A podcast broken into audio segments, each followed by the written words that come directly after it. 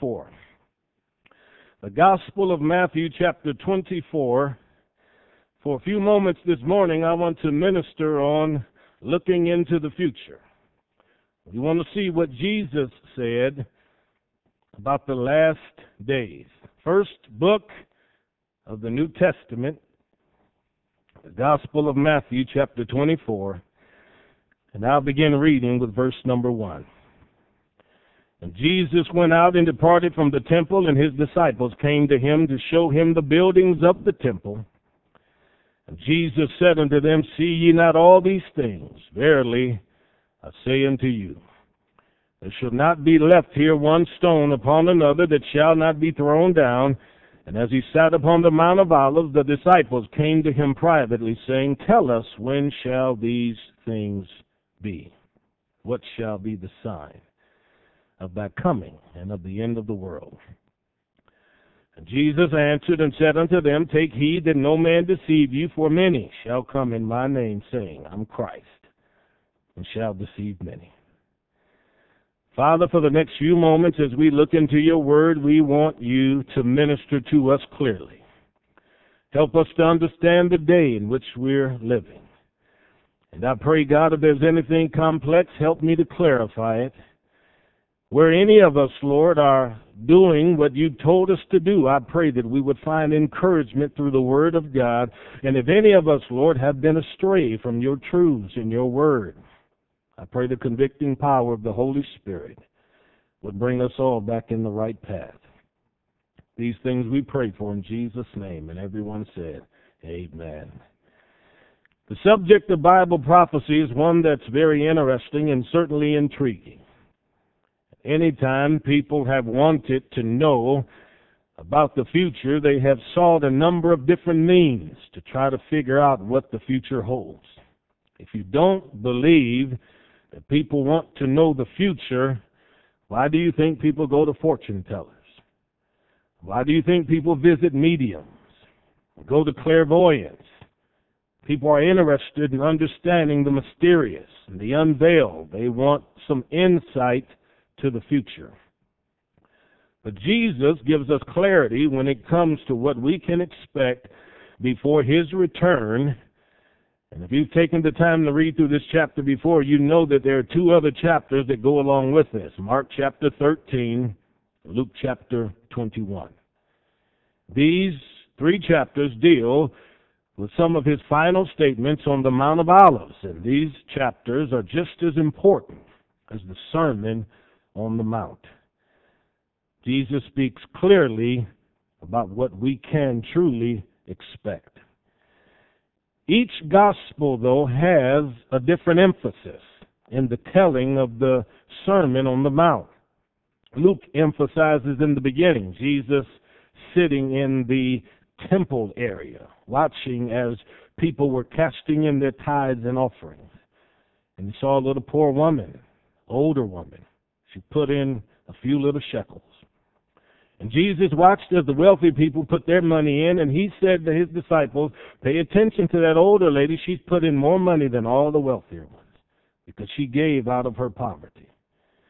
And I think that shows us that God really does pay attention to how we give and how much we give.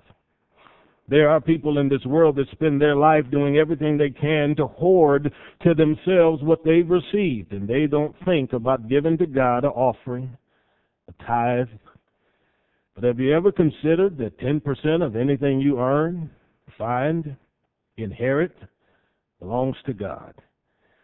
That little woman gave more than the wealthy people because she gave out of what she had. It hurt her. Those disciples heard Jesus when he himself ministered to them about that. That's the specific nuance that Luke gives. Mark, on the other hand, they exit the temple and Jesus is with them and they start pointing out all the beautiful stones, how wonderful these stones were, how the temple was adorned.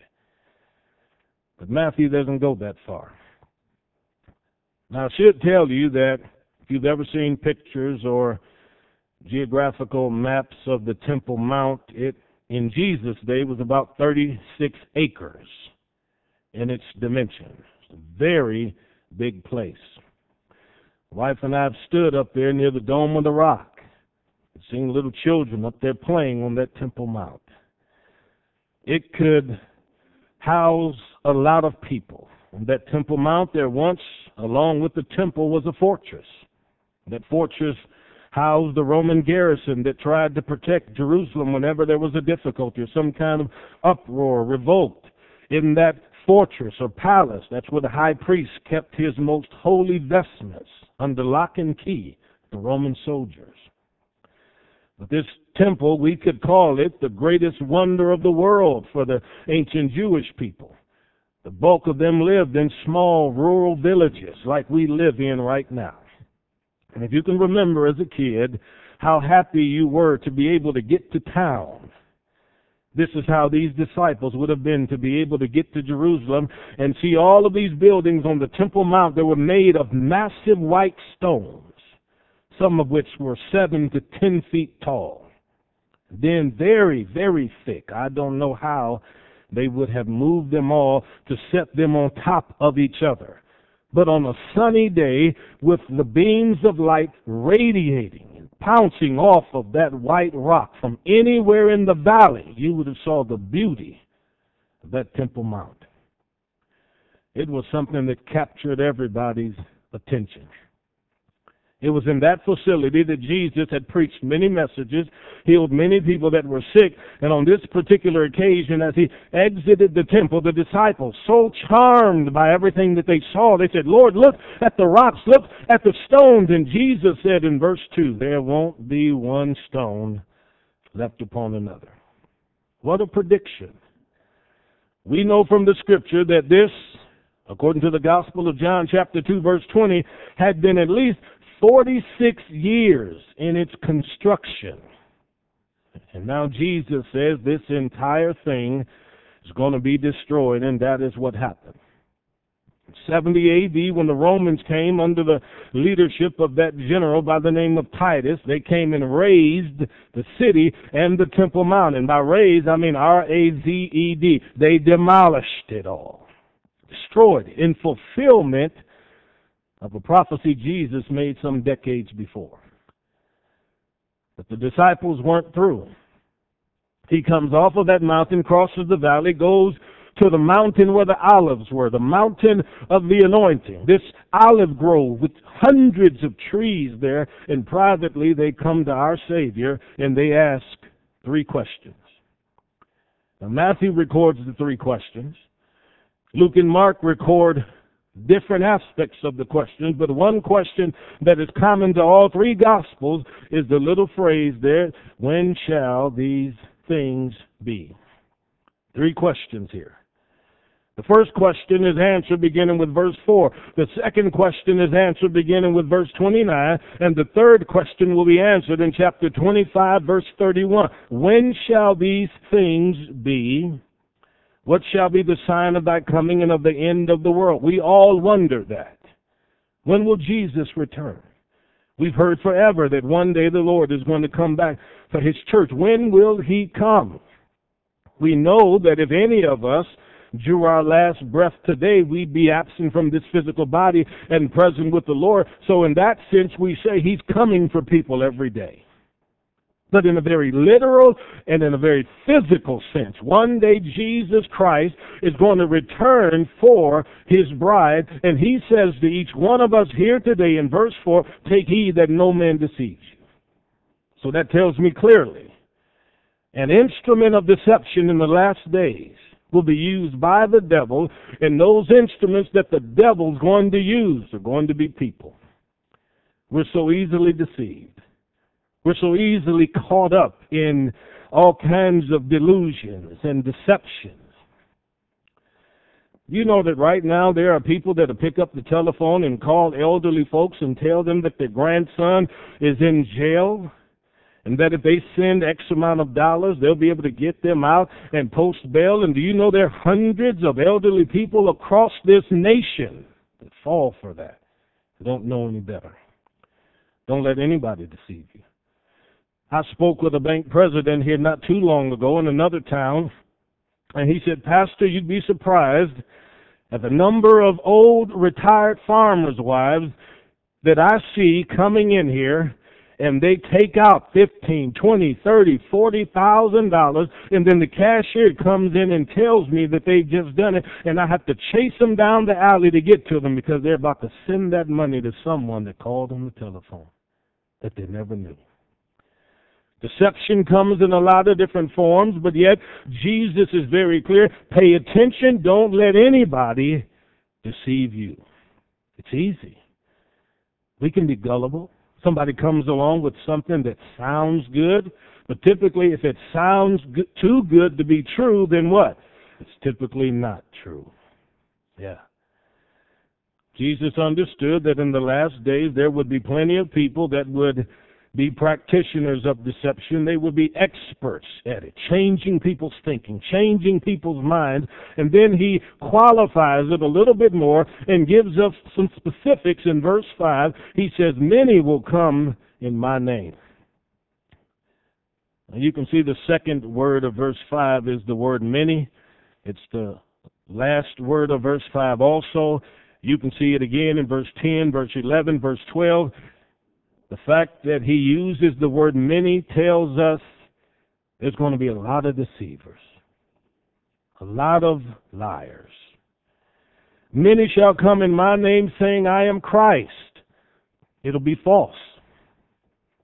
What is a false Christ? Someone who believes that they can do what Jesus can do but can't. Someone who pretends to be who Jesus is but is not. Someone who, who in their speech is able to be very charismatic and in a sense can draw people unto themselves but could never die on the cross and redeem anybody. To lead many people to believe they are anointed. You say, oh no, people can't be too gullible to believe something like that, Pastor. Well, years ago down in Waco, Texas, look at how many hundreds of people believed David Koresh was the Messiah.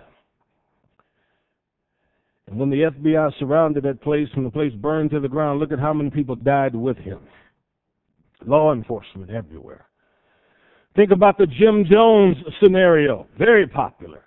Who would have thought that one man who was a very popular speaker at one time, a full gospel preacher, and then also a preacher in the congregational church could, could turn around and lead thousands of people to drink Kool-Aid that's laced with uh, cyanide and tell them that they're taking their lives. And this is the last thing we're to do to resist this world. But they did it. The devil is very crafty, and he anoints people to be popular in such a way that there's a magnetic attraction about them. False Christ. And wherever you have a false Christ, you have a false gospel, you have false preachers, and you have a false way of salvation, which means you have a false kind of new birth. There are plenty of people that have never been born again that go to church all the time, but they have never genuinely given their heart to the Lord and put their life in the hand of the Lord and surrendered everything to God and said, Lord, I want you and you alone. They chased after other things. False Christ. And any kind of gospel that doesn't demand self denial of you. Any gospel that doesn't demand the death of self in your life. Any gospel that doesn't require you to say, not my will, but thy will, God, is false. There are plenty of preachers that enjoy that. And as you can see in verse 5, the Lord said they deceive a lot of people.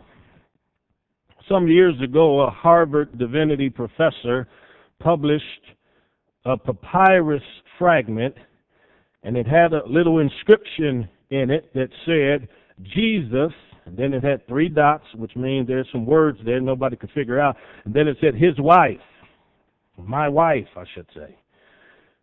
And so the scholars got together and believed that obviously that fragment means that in ancient times Jesus had a wife, that the Gospels have been inaccurate, that he wasn't a single man, single man, but that he was married.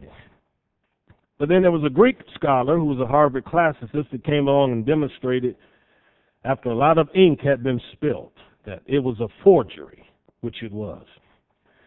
But what was amazing to me was to read some of the articles in the academic journals and discover how many people were deceived by it.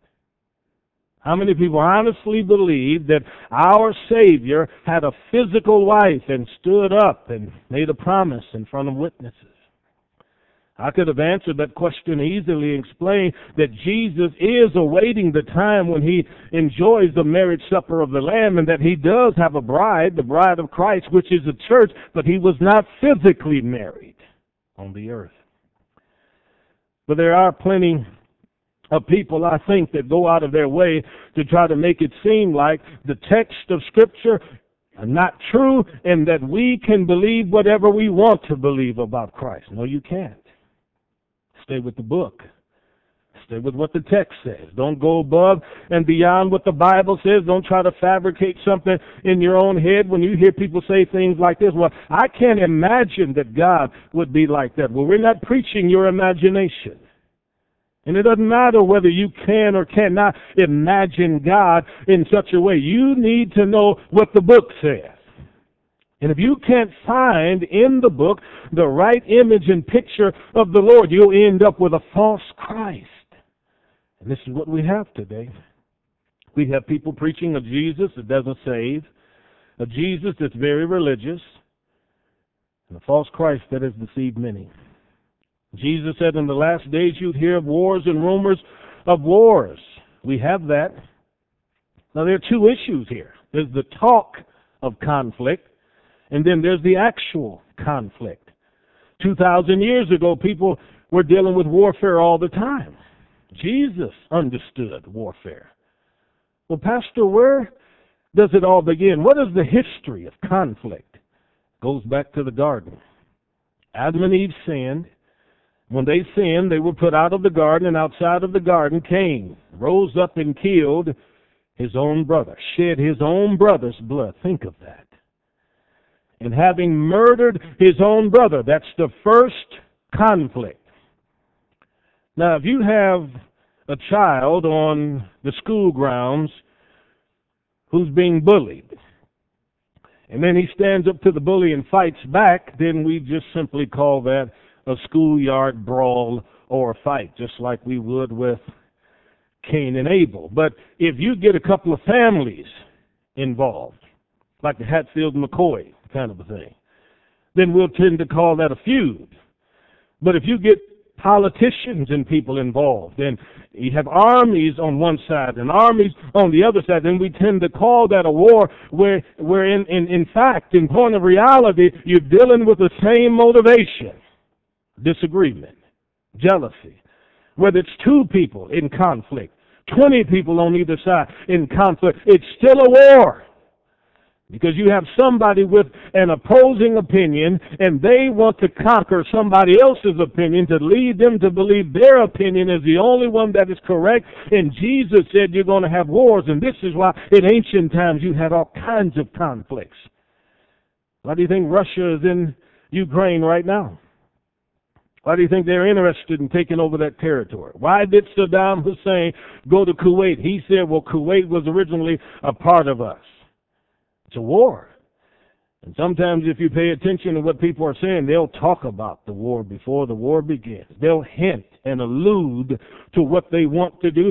Jesus said in the last days you're going to hear about that, but he says, do not be troubled. Don't allow the warfare, the conflict to shake your faith. It's not always easy when the battles are so bad. The tribal conflicts in Rwanda, led to hundreds of thousands of people dying. The wars of Bosnia and Herzegovina when I lived overseas in Turkey, terrible. A lot of people died, but my faith wasn't shaken. The scripture here is clear. It's going to be war. There will be rumors of wars right up until the end of time, I can assure you, but it is up to you to make sure your faith is undergirded by what the Word of God says. Now, Billy Graham, when he started preaching, was very popular, preaching for the youth for Christ. He had a friend named Charles Templeton, who was a little older than him, and everybody thought he was a better preacher than Billy Graham. They thought that he would be as popular as Billy Graham, and for a season, all across North America, he was. I think he was Canadian by birth. But as they would hold revivals in different parts of America, they would see a lot of people coming to Christ. But Charles Templeton one day began to read some literature that caused him to become a skeptic about the infallibility of the Bible, about the inerrancy of the Scripture, about the divine inspiration of the passages in the Bible. And, and wrestling with that, he thought I should go to Princeton Seminary. At that time, a somewhat liberal institution. And most evangelicals and certainly full gospel, anybody conservative, they weren't sending their preachers to Princeton. They were sending them to places where people believe the Bible to be the Word of God. Well, he tried to talk Billy Graham into going. Billy Graham declined. Charles Templeton went. When he exited the school, he had just a sliver of faith left because he honestly believed.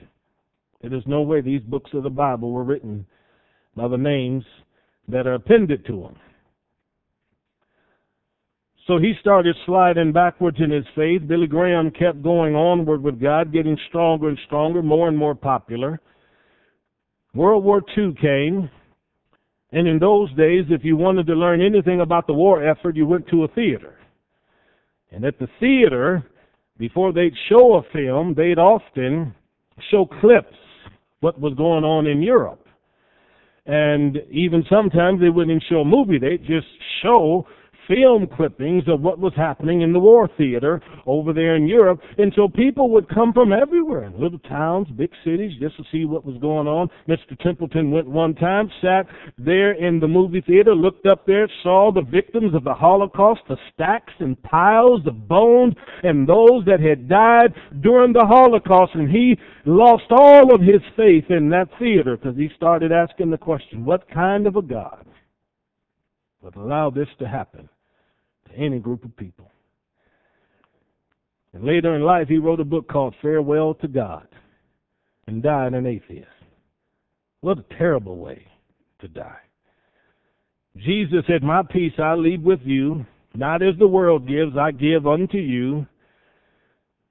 And he tells us quite plainly that the peace we have with him is given to help us overcome the world. There are wars in this world and there are difficulties that take place, but you ought not lose your faith in God because of difficulties. But trust the King.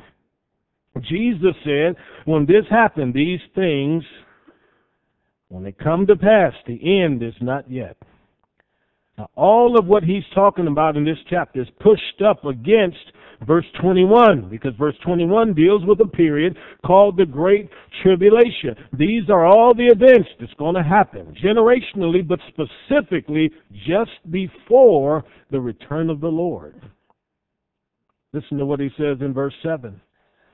Nation shall rise against nation. Nation is our English word, the Greek word being ethnos, but it's also the basis of our English word ethnicity.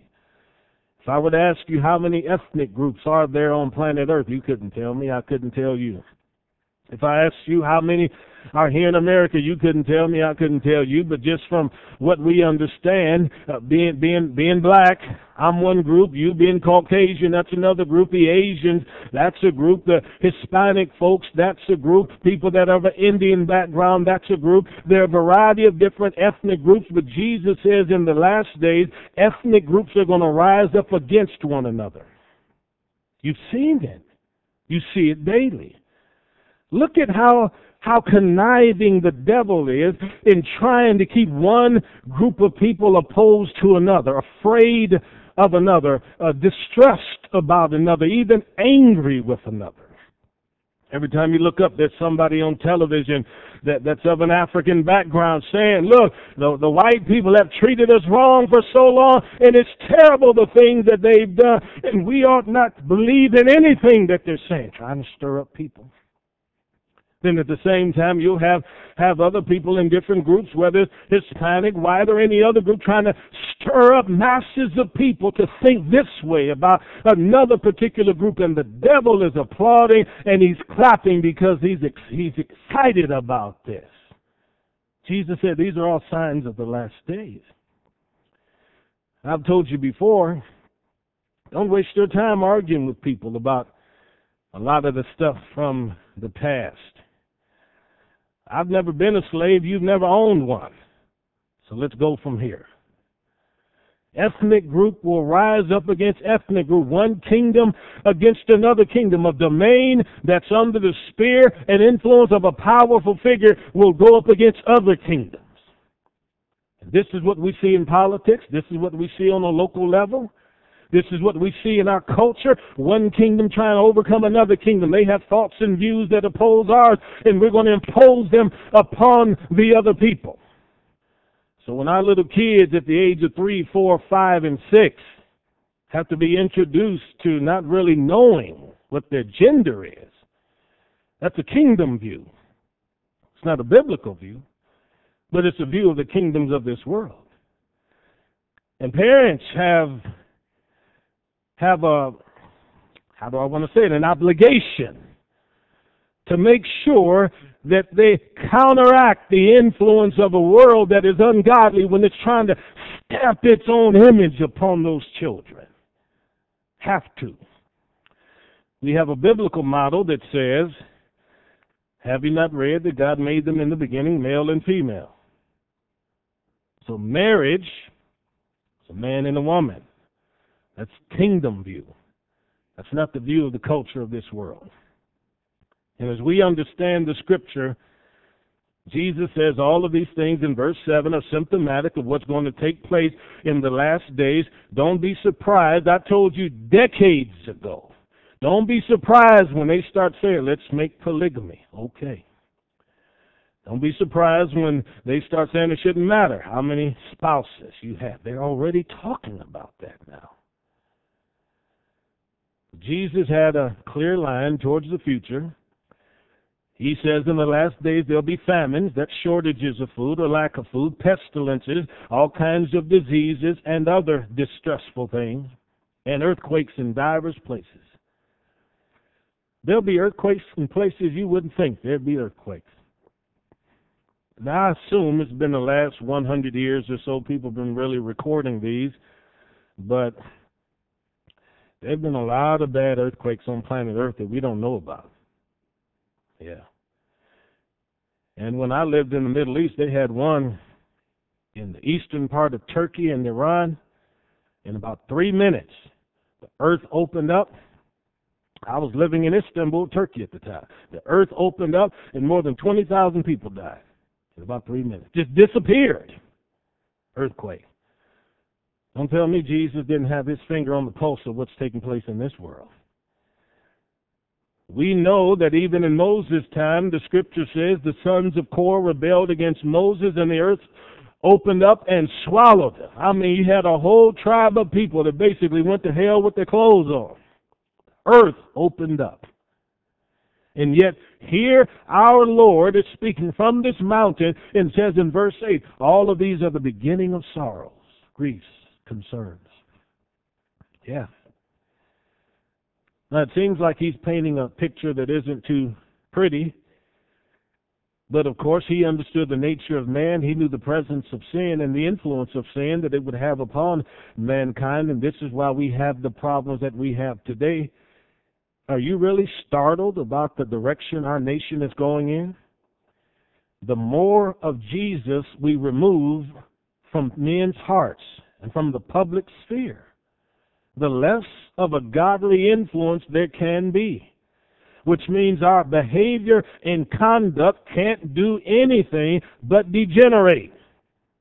You can pray for revival. You can pray for God to do something wonderful in our communities, but I'm telling you, if we don't have Jesus in a strong way manifested, how can there be any kind of change? And according to the scripture, the law was never made for the righteous, but for the unrighteous. Yeah. Back when we used to be part of the Black History program that they put together in Hastings, Tiffany and I would I would do the prayers there. But every year we sat at the table with a number of people who were citizens of Hastings, prominent citizens, but every year we were always at the table with a guy who was from back east. He was the, the sheriff of Hastings. And I'd sit there at the table with him and, and ask him, tell me about what's going on up here these days. And then he'd go on and on and start telling me this area of town, this is what's happening, this area of town, this is what's happening, this area of town, this is what's happening. But he said the one thing we see over and over again, just an increased lawlessness and drugs. Now this was like 16, 17 years ago.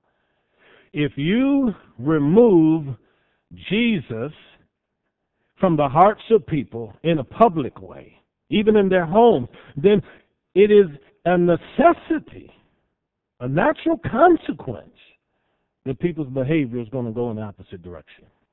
Jesus said, All of these are the beginning of sorrows. These won't put smiles on your faces. In verse 9, he said that people are going to betray you and deliver you up. You're going to have to deal with people that will torture you because of your faith. They'll kill you and you'll be hated of all nations for my name's sake. So Christ said in another location, Don't be, don't be surprised if they don't like you. They don't like me. That's what he said.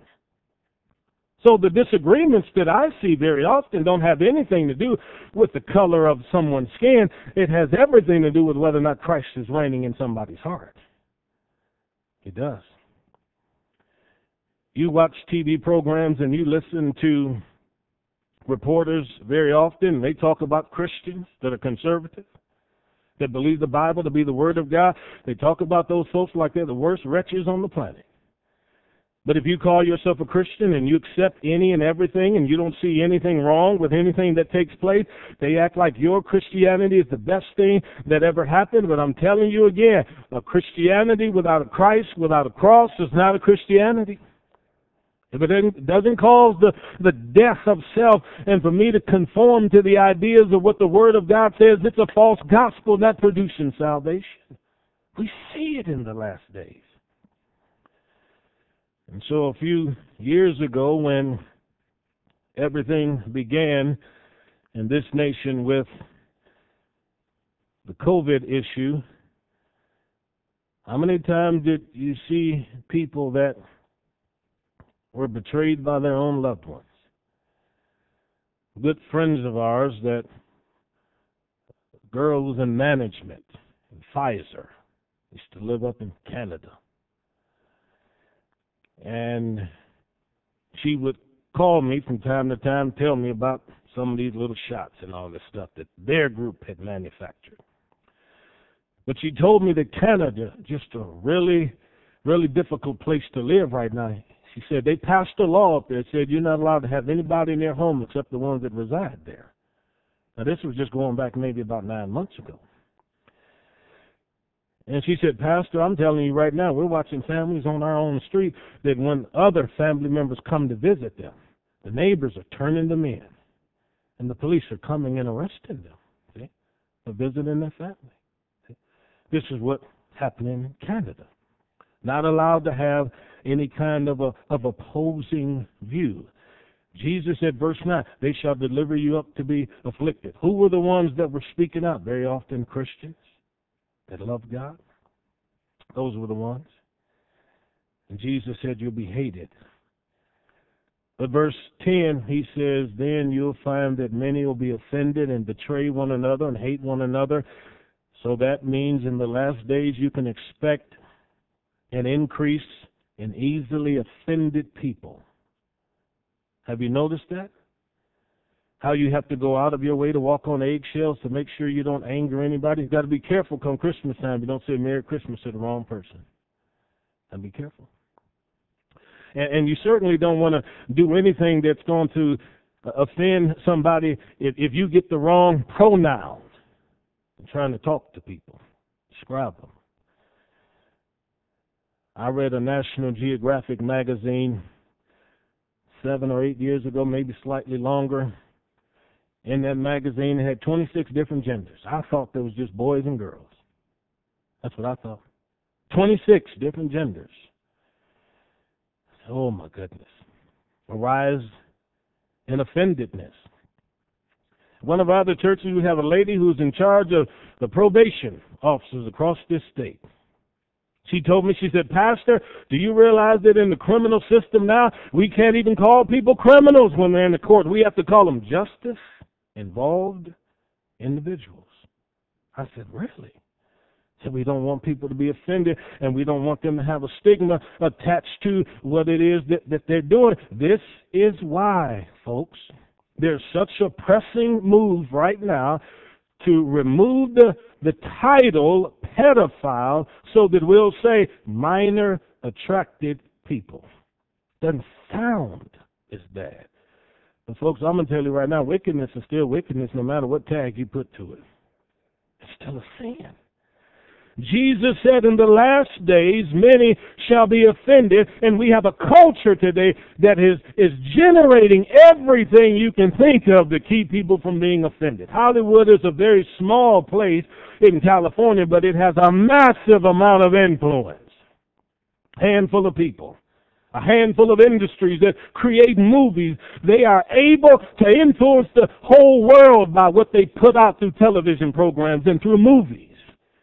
And you, you pay attention to the images, the, the, the little innuendos, the things they insinuate. They very often make the father look like he's the dumbest person in the family. Yeah. And they typically make the children look like they're the wisest in the family.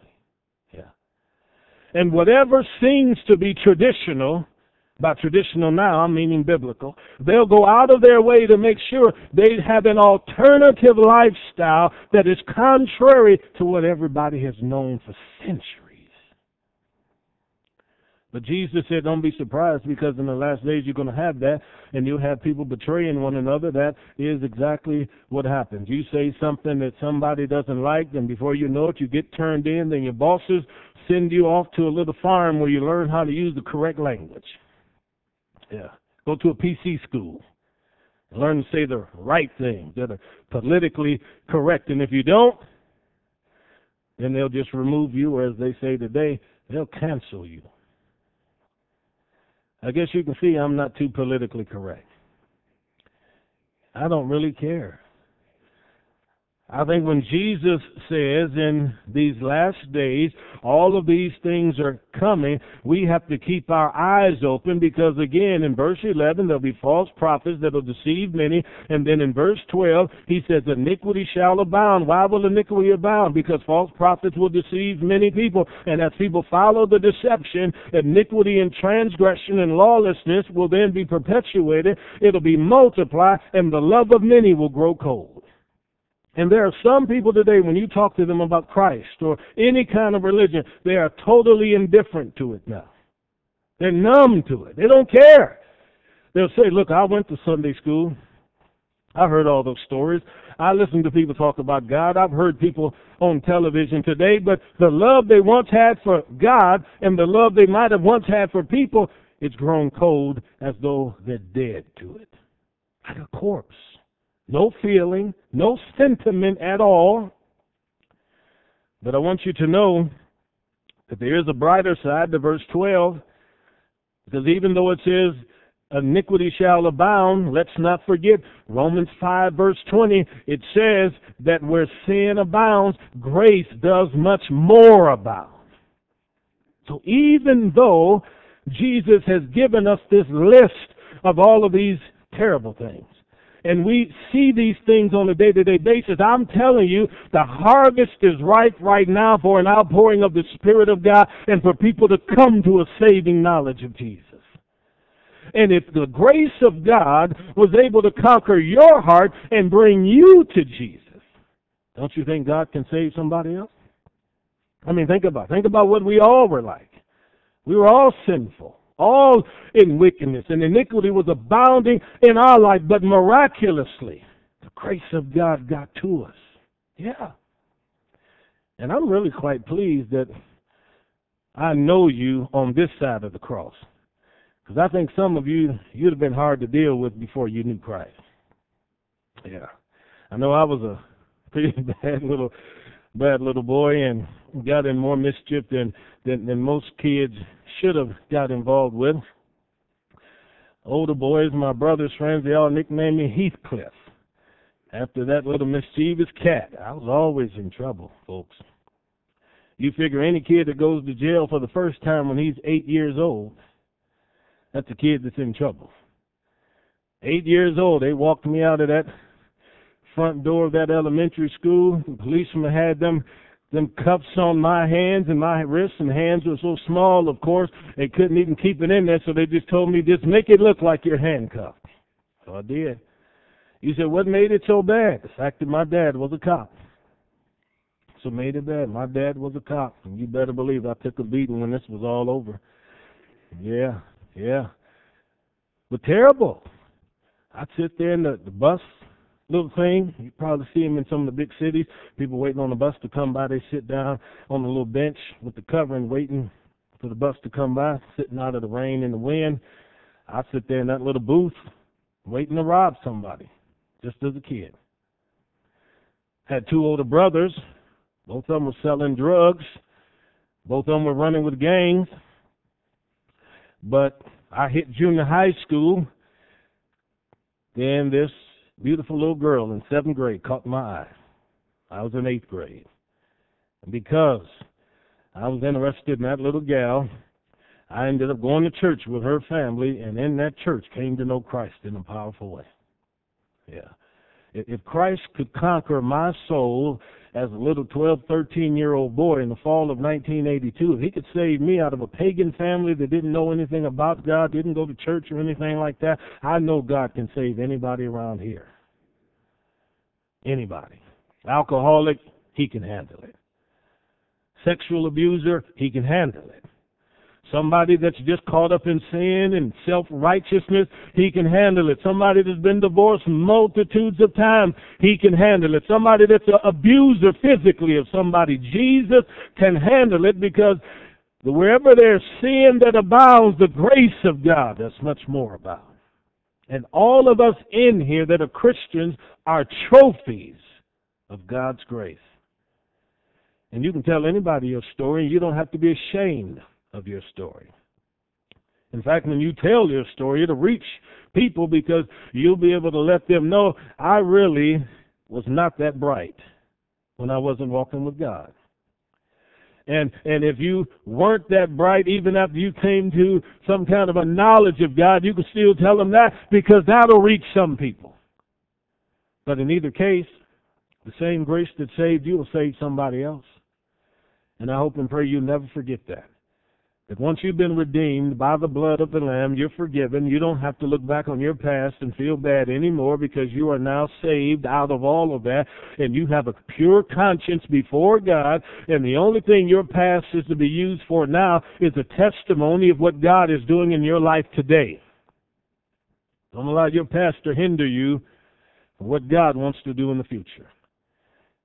When Jesus took us into the future of Matthew 24, he was giving us a future of what to expect from people that didn't know him and didn't walk with him. This is not the future of Christians. One day, folks, a trumpet is going to sound. The dead in Christ are going to rise up. We which are alive and remain are going to be caught away. I honestly believe somewhere in glory, somewhere near that throne, there's an angel standing by that throne with a trumpet pressed to his lips, and he's looking over at the Father, just waiting on a signal to blow. Just waiting. And one day he's going to blow, and Jesus is going to descend from heaven into this earth's atmosphere. It's going to be so powerful that all of us who are born again and have had our sins washed in the blood instantly we are going to see graves and everything going to be opened up because all of those that have been in heaven somehow going to go back into wherever their burial sites are and things are going to be reconstituted in a miraculous way. People are going to then put on a, a beautiful, glorified, wonderful body. I don't know how it's going to happen. It's a mystery, First Corinthians 15 says. He said, well, Pastor, what about people that burned up in a house or people that were devoured in the ocean by all kind of mammals in the waters? And, and I mean, what's going to be reconstituted? Well, listen. The God that started in the beginning with the dust of the earth knows how to do that all over again. He can do it all over again. He that started with nothing can start with nothing again. But all of us that are still alive when that trumpet sounds and when Jesus descends and when that great vast multitude assemble in the heavens, we which are alive and remain, one day we're going to be walking and suddenly you're going to take a step and you're going to disappear and you're going to be airborne. We're going to be with the King forever and the Bible says comfort one another with these words. Yeah. I'm looking forward to that. Caught up. Rapture. First Thessalonians 4 makes it very plain. All of us that love the Lord are going to be caught up to be with Him. And then that's when the events of the tribulation on this earth will break out. But folks, we'll be gone. We'll be with the King. Meanwhile, we're to occupy till He comes, and we're to tell folks about Jesus. And I look forward to spending an eternity with all of you as we sit around that river and talk about how wonderful God is. Yeah. I'll sit there and give you a hard time in heaven. I'll say, Becky, I don't know why you couldn't get Terry out here to church a little bit more often. Yeah, we'll, we'll give you a hard time. But I said, it doesn't matter now. We're in heaven now. We're loving on the King. We're praising God. Come on, let's stand today. Everything we've said as you've read with us in the scripture, has just been verse by verse through Matthew 24. We've given you evidence of what we can expect, and we're seeing it today. But I pray that God helps all of us be the witnesses He desires us to be in these last days. Folks, don't be intimidated by the culture. Don't allow what you see taking place in our small towns to have such an effect upon you that you can't hold a biblical opinion. I've told our teachers and people in medical places, I said, I know what the protocols are for you when you're on the job, what you can, cannot say, and all of that. But you are allowed to have a private opinion, invite people to your home sometimes. Say, let's go stand out here on the sidewalk. I'll tell you exactly what I believe. Or better yet, come on down into the tabernacle. Pastor tell you clearly what that book says. But don't allow the devil in this world to intimidate you so you can't walk with God. Yeah. Let's pray. Father, when we think about your word and we think about where we are on your calendar, knowing that in these last days we're closer today to your return than we were yesterday, we do want to be better witnesses. And God, in our heart, if we have not done what is right and lived for you as we should, we ask you to forgive us now. Give us a second chance, a third chance, a fifth chance to start all over again on the right path with you. And we pray that as you lead and guide us, that we'd find our direction from your word. We love you, we honor you, we praise you. In Jesus' mighty name, and everyone said, Amen.